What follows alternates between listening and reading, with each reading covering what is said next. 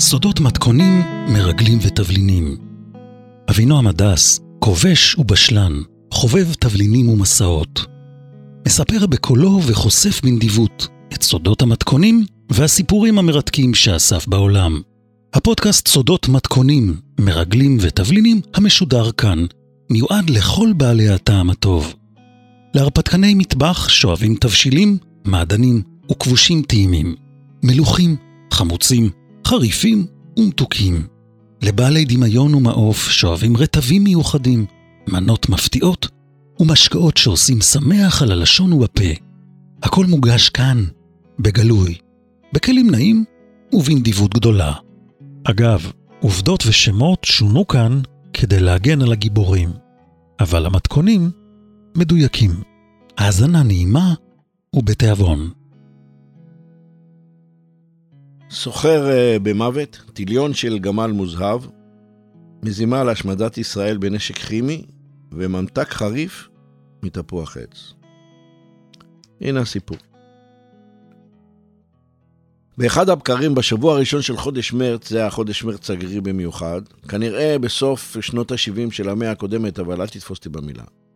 ישבו במשרד אחד בדרום תל אביב חמישה אנשים שעיקר עיסוקם ביטחון מדינת ישראל.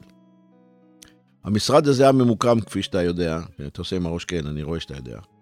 המשרד היה מוקם בקומה העליונה של בניין ישן ברחוב אלנבי בתל אביב. זה היה בערך באזור שבו רחוב אלנבי נפגש עם הרחובות מאזה וגרוזנברג. זה בשליש המערבי של רחוב אה, אלנבי, בערך בין בית כנסת הגדול ובין חוף הים. האנשים האלה ישבו שם וחיכו לידיעה שהייתה אמורה להגיע מאדם אחר, אדם מסוים שנשלח למשימה אחת מיוחדת. המשימה שלו הייתה להודיע בקוד ולאמת עד כמה שאפשר מידע אחר שהגיע קודם ממקור אחר. לעשות קרוס. אתה יודע, מידע, צריך לוודא אותו משני מקורות, לפחות. המידע הזה שהרעיש כל כך את האנשים והקפיץ מערכת שלמה, המידע הזה אמר שמדינה שכנה, מדינה ערבית, בסודיות גמורה, מתכננת להקים בתוכה מתקן להכנת נשק כימי להשמדה המונית. אוקיי? סוף שנות ה-70, המאה הקודמת.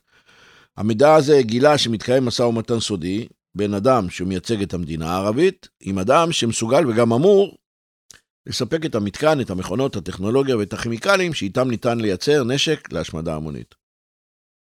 האם הנשק הזה יוטל על ישראל ממטוס או באמצעות ירי של טילים, אז לא היה ברור. מה שכן היה ברור שהמשא ומתן על הקמת המתקן הגיע לשלב מתקדם מאוד.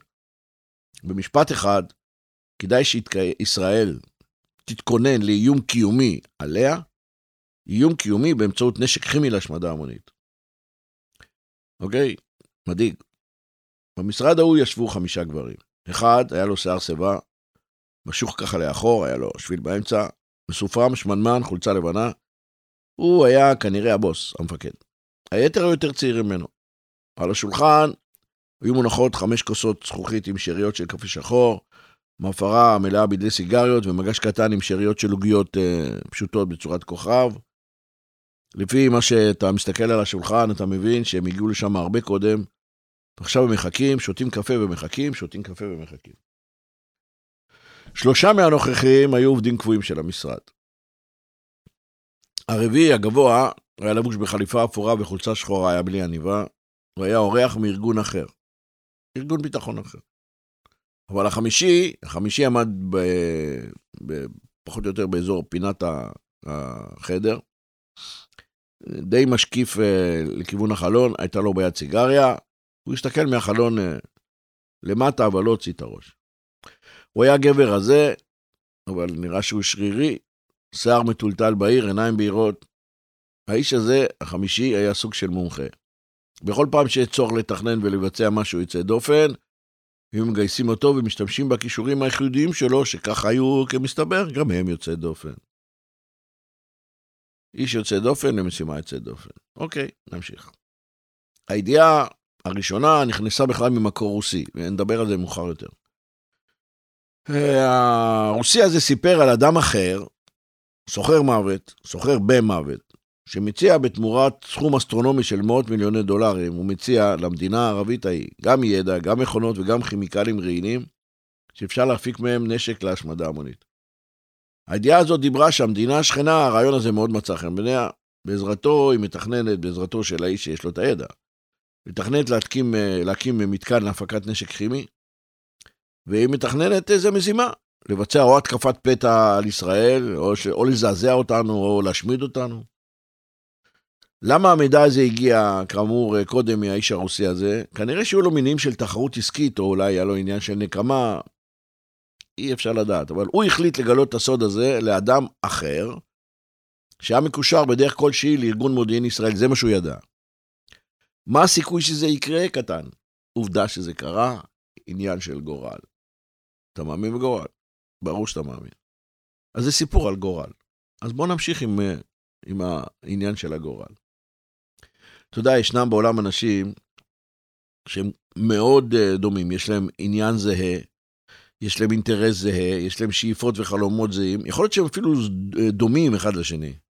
אבל הגורל דואג שהם לא ייפגשו לעולם. למרות הדמיון והקרבה, אף פעם הם לא ייפגשו. אבל ישנם אלה שאין ביניהם שום דבר משותף, שהם נבדלים, הם אחרים, הם שונים אחד מהשני עד כדי שחור לבן. אבל דווקא אותם הגורל מזמן לאותו מקום, באותה שעה, והם נפגשים כנגד כל הסיכויים. זה גורל. אדם אחד כזה נודד בעולם וגר ביאכטה, יאכטה מנועית מאוד גדולה. יש לו ספינה באורך 78 מטר, שני תרנים, עיצוב קלאסי שיכול לחשב מיושן. ספינה שלו צבועה לבן, היא ספינה מאוד יפה, אבל היא לא מושכת עין. אתה יודע, לא כזאת שאתה אומר, וואי, איזה יאכטה. אבל מי שיצליח להביט פנימה לתוך הספינה הזאת, יופתע לגלות בפנים פאר והדר.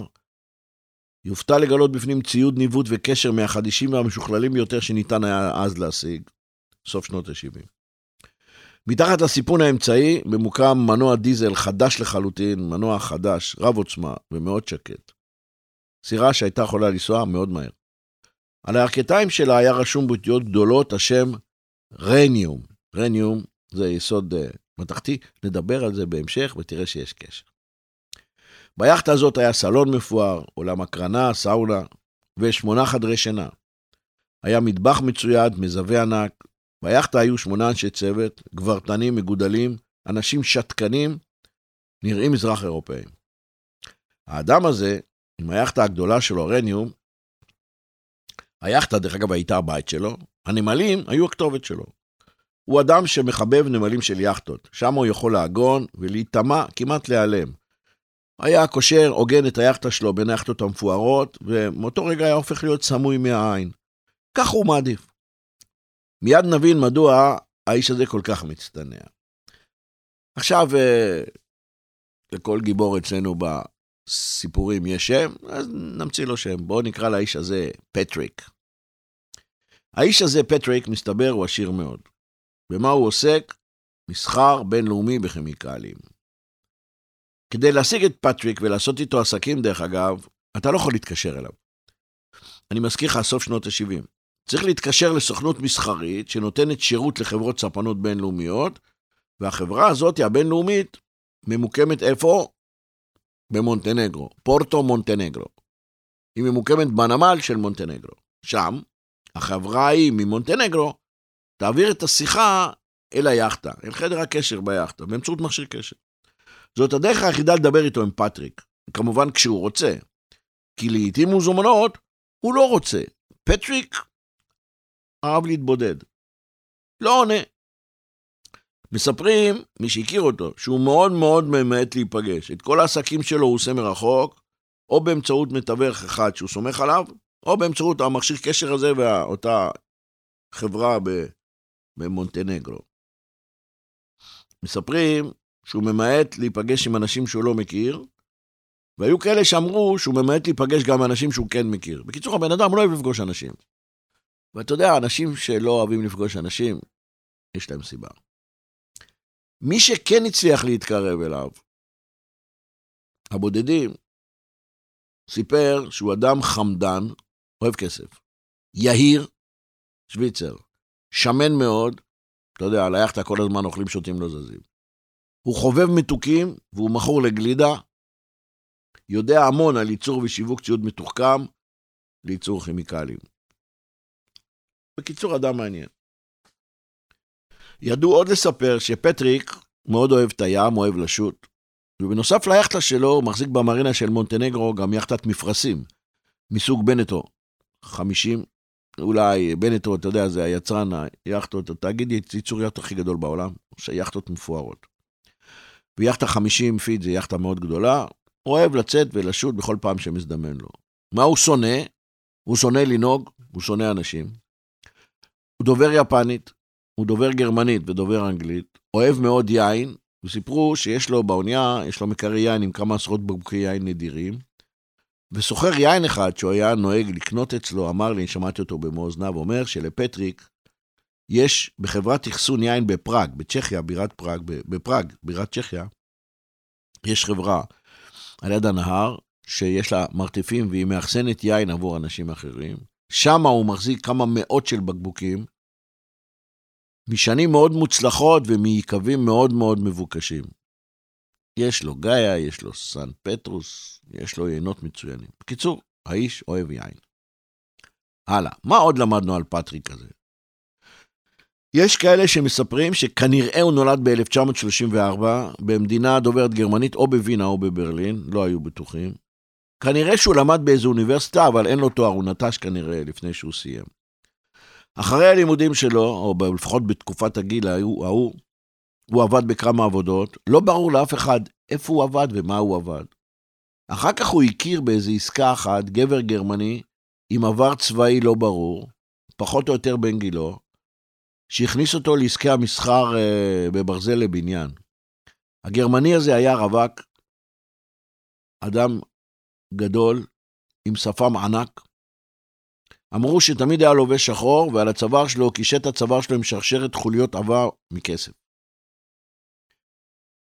פטריק והגרמני, שאני לא זוכר את שמו, פיתחו עסקים מצוינים בעיקר בארצות הברית, ובעיקר בשנים שהתחילו לבנות גורדי שחקים בניו יורק.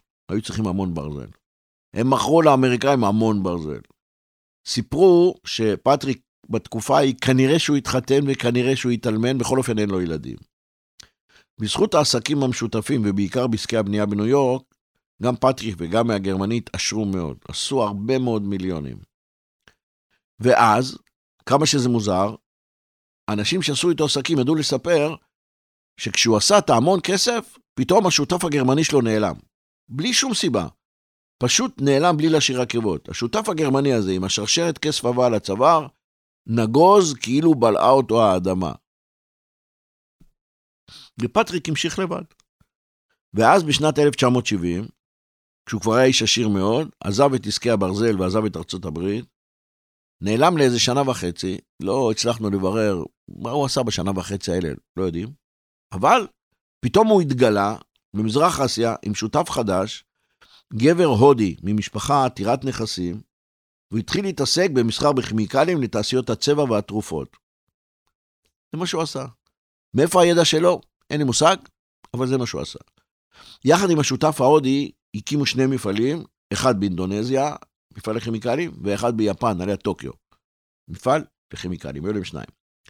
בנוסף לייצור, הם רכשו אוניות, והתחילו גם להתעסק בניוד כימיקלים וחומרים מסוכנים, מתכות מיוחדות, בייחוד לתעשיות ביטחוניות, לתעשיות נשק, ולתעשיות של צבע ותרופות. בזכות הכימיקלים, בזכות העסקים והאוניות, הם התעשרו עוד יותר. בערך בתקופה ההיא, ככה אני אה, גיליתי, רכש פטריק במספנה בגרמניה את היאכטה הזאת. הוסיף אלה, עליה את הציוד המשוכלל הזה, צייר עליה את השם רניום, ועבר לגור עליה. עבר לגור עליה, במשך כמה חודשים גייס צוות של שמונה ימאים. מי שהתקרב ליאכטה סיפר שהגברים האלה שעבדו אצלו, כולם נראו אותו דבר, לכולם היה איזה עבר מפוקפק במשהו, כל אחד, לא, לא, לא ידעו בדיוק מאיפה הם באו. הם היו נאמנים, כנראה שילם להם הרבה, וההתבודדות שלהם על היאכטה שלו, התאימה כנראה לאורח חיים שלהם. אתה יודע, בן אדם שמחפש להתבודד, זה בדרך כלל בן אדם שיש לו ממה לברוח. כמו בעסק הקודם, גם בשותפות הזאתי, כלומר, כמו בעסק הקודם של עסקי הברזל, גם השותפות הזאתי של הכימיקלים, נוהלה ככה שהשותף השני היה אחראי על ניהול המערכת המקצועית, ופטריק היה אחראי על ניהול הכסף. ואז, פחות או יותר בשנים ההם, שוב מספרים, שוב נעלם השותף שלו. הפעם נעלם השותף ההודי. פשוט נעלם, נגוז. סיפרו, כששאלו את פטריק על השותף, היה מושך בכתפיים בחוסר רצון, מרים את הגבות, מקמט ככה את המצח, מנפנף ביד, עושה איזה תנועה, והיה אומר בחצי משפטים שההודי כנראה נמאס לו לעבוד, בטח תמצא אותו על איזה חוף בתאילנד, ישן, מלא אלכוהול, מאושר בשמש. יכול להיות, יכול להיות, ככה זה הודי. אגב, אה, למי שבדק אז, הסתבר שבקטלוג הכימיקלים שהחברה של פטריק מוכרת, יש גם כל מיני uh, חומרים שבקלות יכולים להיחשב חומרים שאסור למכור אותם. גם מעל השולחן וגם מתחת לשולחן, האיש הזה ידע למכור כל מיני כימיקלים שיכולים לשמש לתעשיית uh, נשק uh, להשמדה המונית, כל מיני חומרים לתעשייה של גזים רעילים וכן הלאה וכן הלאה. וכששאלו אותו, איך אתה מוכר את הדברים האלה? הוא אמר שזה לא ממש מפריע לו. היה אחד שאמר לי, הוא שמע אותו אומר פעם שהמצפון שלו נקי. הוא אומר, גם אם הייתי מייצר סכינים, לא הייתי שואל את הקונים שלי מה הם מתכוונים לעשות בסכינים. הם הולכים לחתוך עם זה עגבנייה, או הולכים לחתוך למישהו את הצוואר. עם טיעון כזה, אני לא יודע להתווכח. אגב, למי שהתעניין אז, ואני התעניינתי, מהיותו מתבודד בעסקים וביאכטה הגדולה שלו, היה לך מאוד קשה למצוא צילומים שלו. לא, לא הצלחנו למצוא צילומים שלו בכלל. למי שהתעקש וחיפש בכל זאת והלך אחורה עד האוניברסיטה שהוא אמר שהוא למד בה, גם שם לא מצאו לא גיליונות ציונים שלו, ומאחר והוא לא סיים, גם לא תמונות שלו. זהו, עד כאן פטריק. פטריק סוחר הכימיקלים והספן המהולל בעל העבר המטושטש. זה פטריק. אבל הנה עוד אדם, אדם אחר. הרבה יותר צעיר ממנו והרבה פחות עשיר. בינו לבין פטריק, סוחר הכימיקלים, כרגע אין שום קשר, אבל אתה זוכר את העניין של הגורל. אנחנו עוד נגלה בהמשך. האדם הזה האחר היה גבר כבן 35, אדם עם כישורים מיוחדים. היכולת המוצרת שלו, ככה לפחות אמרו אנשים שהכירו אותו היטב, היו מוכנים לדבר עליו, ודרך אגב, היה מאוד קשה למצוא אנשים שהיו מוכנים לדבר עליו. אז האנשים האלה שכן הכירו אותו, היו אומרים לך שהוא אדם מאוד אמיץ, מומחה באיתור ומציאת אנשים שנמצאים או מסתתרים בכל מיני מקומות בעולם. זו הייתה המומחיות שלו. האדם הזה, השני, כן? אומרים עליו שהייתה לו יכולת נדירה להתיידד, שהיה מוצא במהירות עצומה, במהירות שיא, נושאי שיחה משותפים. היית אומר שני משפטים, היה משתתף איתך. הוא תמיד ידע למצוא אינטרסים דומים, והיה מסוגל ליצור הסכמה אצל, אפילו אצל המתנגד הנמרץ ביותר, ככה הגדירו אותו. אמרו שהאדם הזה הוא מאוד רהוט, חד מחשבה, יש לו זיכרון עצום, זיכרון מצוין לפרטים. הוא יודע לספר סיפורים, הוא אוהב לבשל, יודע להקשיב, הוא אדם מאוד נבון והוא תחבולן. אדם שיודע אה, לעשות תחבולות. בואו נקרא, ההוא קראנו לו פטריק, זה בואו נקרא לו יונתן. וכדי שנוכל לזהות אותו בסיפור, כי יש לו חלק נכבד, נכבד בסיפור הזה. הלאה, יונתן. יונתן הזה, יש לו שיער בהיר, יש לו דמיון מפותח מאוד, יש לו גבר עם ראייה רחבה ויכולת לראות ולחזות אירועים עוד טרם התרחשותם. לא שהוא איזה נביא, אבל אדם עם דמיון פורה ואינטואיציה, כמו שאמרתי. הוא עובד במשרד מאז שהשתחרר מהצבא. הניסיון שלו מלמד שהוא יודע אה, מצוין גם לחלץ אנשים שהוא מאתר, גם במידה והם מסתבכים בבעיה, או במידה וסתם הלכו לאיבוד. או אנשים שמתחבאים. הוא היה אדם שתמיד מוצא דרך ומצליח לאלתר במהירות פתרונות ויודע להתמודד עם אתגרים גם ללא הכנה מוקדמת. אומרים עליו שהוא ערמומי, בעל מיומנות ויכולת שכנוע והנעת אנשים לפעולה, עוד דבר טוב שאמרו עליו, שהוא יודע להוביל אנשים בציוד בדרך לא דרך. הוא צריך להוביל משהו, קונטיינר, ממקום למקום הוא ימצא דרך להוביל אותו. גם דרך מעברי גבול, ששם כזכור יש אנשים חשדנים. סיפרו שהוא יודע לעבור דרך דלת נעולה, הוא יודע לפרק מנעול המסובך ביותר, הוא יודע גם לעבור דרך מחסום עם שוטרים. יונתן הזה, ככה אנחנו קוראים לו, נולד בישראל. לזוג הורים ניצולי שואה, גדל בעיר קטנה וגר היום במרכז הארץ. נשוי ואבא לשני ילדים, יש לו שיער בהיר כמו שאמרנו, ידיים חזקות ואצבעות זריזות מאוד. אוקיי. זוכר את הידיעה שמדירה שינה מעיני אנשי הביטחון, חמישה אנשי הביטחון באותו חדר ברחוב אלנבי בקומה גבוהה?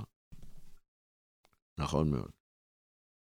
הידיעה היא על מזימה להקמת מפעל לכימיקלים לנשק להשמדה המונית נגד ישראל, משא ומתן בין אדם שמייצג כנראה מדינה ערבית עם אדם שמסוגל ורוצה לספק כימיקלים ומכונות להקמת המפעל. אוקיי, אז בחדר הגדול ההוא בבניין הישן באלנבי פינת מאזה, הולכת ונרקמת תחבולה. תחבולה שמטרתה לבטל את הגזרה. תחבולה שמטרתה לגרום לכך שתיעלם לחלוטין המוטיבציה של רוקמי המזימה ליצור נשק להשמדה המונית נגד ישראל, שתיעלם המוטיבציה, ואתה יודע מה? אולי שיעלמו גם הזוממים. ויונתן הבחור מקבל על עצמו להכין את המבצע. עכשיו, רק ליצור חישור קו. היונתן הזה, אתה מכיר אותה? אה, אוקיי, עזוב. היונתן הזה, הוא אוהב להתגייס למשימות האלה, למרות שנראה שהם הופלו עליו בכל פעם במפתיע, נראה שהוא אף פעם לא מופתע. הוא תמיד ממש מחכה למשימות האלה. הרוטינה הייתה כזאת, הם היו צריכים אותו, אז היו מבקשים ממנו להתגייס לשליחות הזאת, למשימה הזאת. הוא תמיד היה בא, מקבל תדרוך, אדם שיושב ומקשיב בריכוז גד, גדול, אגב, לא רושם כלום, הוא זוכר את כל הפרטים בראש. זוכר ומשנן, זוכר ומשנן, גם, אין לו גם שיטה, אה, גם זיכרון צילומי וגם שיטה איך לזכור דברים, באופן אינטואיטיבי. אחר כך היה שותה עוד ועוד קפה, שחור, דרך אגב, הוא אוהב שחור עם הל, ואז היה יושב וחושב, יושב, מעשן סיגריה וחושב, חושב, קפה, מעשן סיגריה וחושב. ואז היה מתחיל להציע פתרונות. עוד פתרון ועוד פתרון ועוד פתרון ועוד פתרון, עד שהם היו מתרצים. היו מתרצים, בוחרים את הפתרון שנראה להם, היה יושב עושה תוכנית. יושב עושה תוכנית, מגייס מעט מאוד עוזרים או גיבוי, בגלל המידור, כן? בגלל מידור, מעט מאוד אנשים ידעו. מקבל אישור, הולך ועושה בלי יותר מדי שאלות. ככה שליחות. עכשיו תשמע, מי שמכיר את העבודה הזאת בכיסוי, בזהות מפוברקת, זהות שאולה, יודע שבהתאם לעניין, האדם צריך להמציא ולשנן זהות חדשה, הוא צריך להתחפש, הוא צריך להכין מה שמכונה, פתח מירכאות, תכולת כיסים חדשה, סגור מירכאות. אחרי זהות כיסים אחרת, מה הוא לובש, איך הוא נראה, איזה שפה הוא יודע, מה המקצוע שלו, מה הוא עובד, איזה נעליים יש לו, איזה מטבע יש לו בארנק.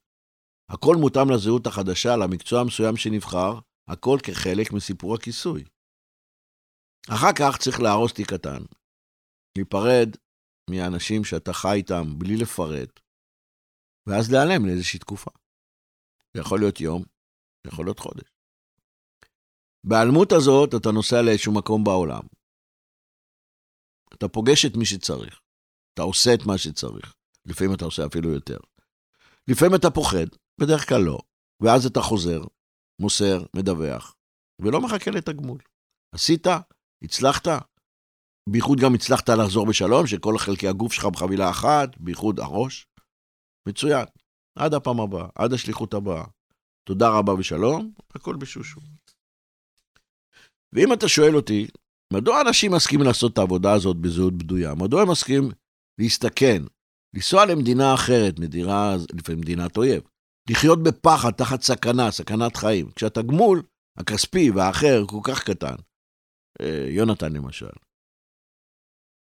יונתן, אם היית שואל אותו, כנראה שהיה נוהג לאנשים שהיו ממש ממש קרובים אליו, הוא היה אומר להם ככה, אתה יודע, כשאתה מתחיל, קשה לך להפסיק. העבודה הזאת די ממכרת. כן, סכנה. העבודה הזאת כמו פאזל. כל אחד משלים בסך הכל חלק קטן. ביחד זה יוצר תמונה שלמה, מלאה. זה מבצעים, זה מודיעין. פרטים קטנים שמשלימים תמונה מלאה. אז מה אנחנו יודעים עד עכשיו? שיש מזימה להקים מפעל שהיא מייצר נשק להשמדה המונית, נשק כימי, במדינה ערבית על יד ישראל, שהגורל יכול להפגיש אנשים שלא נפגשו אף פעם, ושני אנשים, אחד פטריק, שהוא סוחר של חומרים כימיים.